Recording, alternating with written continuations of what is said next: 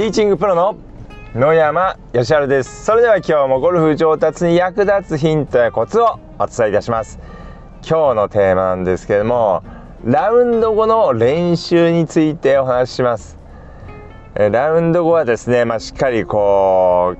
えー、練習していただきたいんですけども、まあ、結論からお話しするとですね、まあ、なるべく早めに練習してくださいということです。でプレーする前ですねラウンドの前というのはですねまあ、結構前日とかですねその前々日とかにこう練習すると思いますし、えー、当日ゴルフ場のですね朝ゴルフ場の練習場で練習するっていう方は非常にこう多いかと思います、まあ、ですけれどもラウンド終わった後となるとですね練習する方がですね非常にこう少ないです。まあ、プレー終わってゴルフ場の練習場で練習している人っていうのはですねまあえー、皆無ですし、えー、まあその練習終わった次の日とかって練習してる人もですねまあ少ないのかなっていうふうに思います。まあでもできればですねもうなるべく、えー、プレーが終わったらですね時間を空けずに練習していただくのがいいです。まあ、可能でしたらゴルフ場の練習場で練習していただくのがいいです。まあ、ゴルフ場によってはですねこうプレー後はですね練習できないゴルフ場もありますので、まあ、そういったところだと仕方がありませんけれども、まあ、もしこうゴルフ場で練習できる環境ででなおかつですね、まあ、あとはその他の人と一緒一緒にこう行ったりするとですね、まあ、一緒にこう車で帰らなければいけないのでなかなか時間がないってこともあるかと思いますけれどももしあの時間があればですね練習していただくといいです。でまあ、なぜえ、その日のうちに練習していただくといいかってことなんですけどもまずこうナイスショットを打った時の感触が残っているってことですね感覚が残っているので、え、その感覚で練習するとですねその、え、いい動きがこう定着しやすいってことです。でやっぱりこう日が経つにつれてですねどんどんそのいい感触っていうのをこう忘れていってしまいますので、まあ、非常にこうもったいないです。でそれからですねえー、ミッショットした時のですねこの悔しい気持ちですね。その悔しい気持ちがですねラウンド直後が一番こう高いということですね。でこの悔しい気持ちが高い状態で練習するとですねまあ非常にやっぱりこうモチベーション高くですね練習することができますので非常にいいです。であとはですね、まあ、やっぱりこうラウンドのこの練習というのはやりたい練習だけできるということですね。まあ、普通にこう、まあ、プレーした日じゃなくてですね練習に行って練習する時というのはですね、まあ、大体ウェッジから打ち始めてだんだん長いクラブを打っていって最後にまあドライバーを打つって方が多いかと思うんですけども、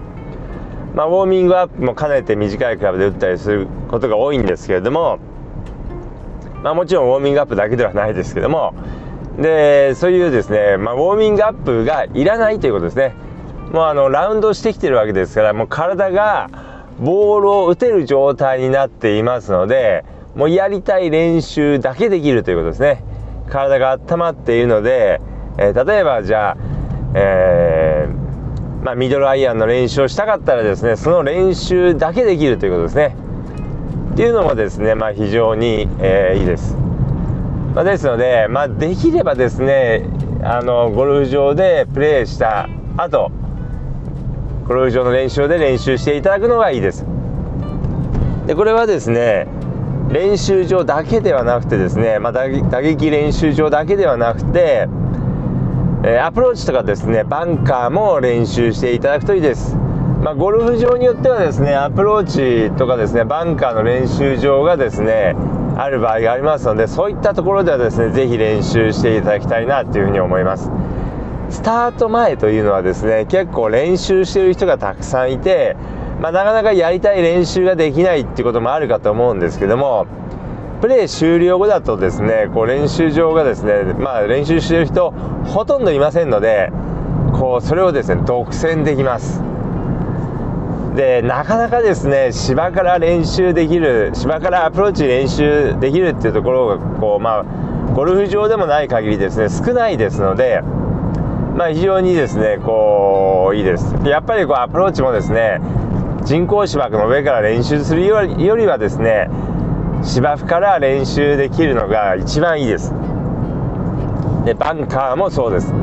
バンカー自体はですねその、まあ、ライが難しくなければですね、まあ、それほど難しいショットではないんですけれどもなぜバンカーが難しく感じるかというとそれはですね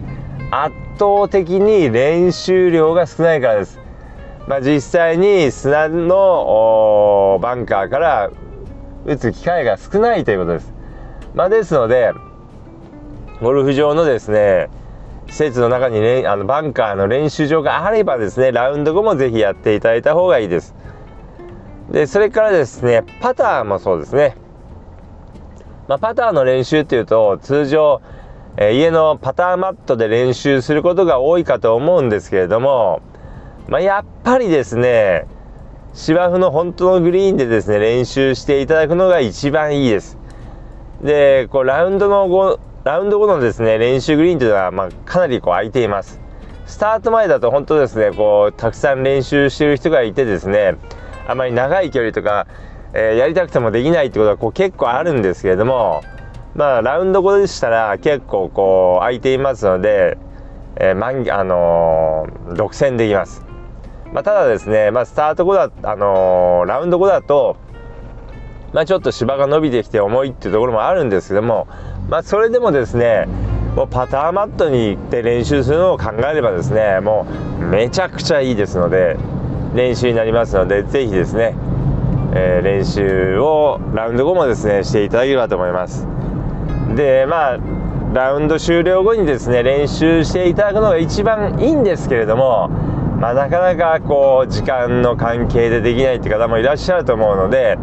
まあ、それでしたらこう、まあ、帰ってきてですね家の近くの練習場で練習していただければと思います、まあ、なるべくですねラウンド終わってから練習するまでに時間が短い方がいいです。まあ、ただですねやはりこう家族の都合とかですねでなかなかゴルフも行って練習その後練習場も行けないってことであればですね、えー、次の日に練習に行っていただければと思います。でまあどうしても次の日も行けないってことであればですねまたその次の日に練習に行っていただきたいなっていうふうに思います。まあ、できればラウンドに行ってからですね、まあ、3日以内にまた練習していただくのがいいです。もう3日以上経ってしまってですねまあ例えば1週間後とかだともうあの前にこう良かった感触ナイスショット打った時の感触はもう忘れてしまっていますしミスショットして悔しい気持ちもですね、えー、もうかなりこうなくなってきてしまっていますので、まあ、ぜひですね、まあ、なるべくラウンドが終わったらですね早めに練習していただければと思います、まあ、そうすることでですねえ非常にこう上達につながっていきますのでぜひ、え次回ラウンド行った時にはですね早めの練習を心がけていただければと思います。ということで今日の音声はこの辺で失礼いたします。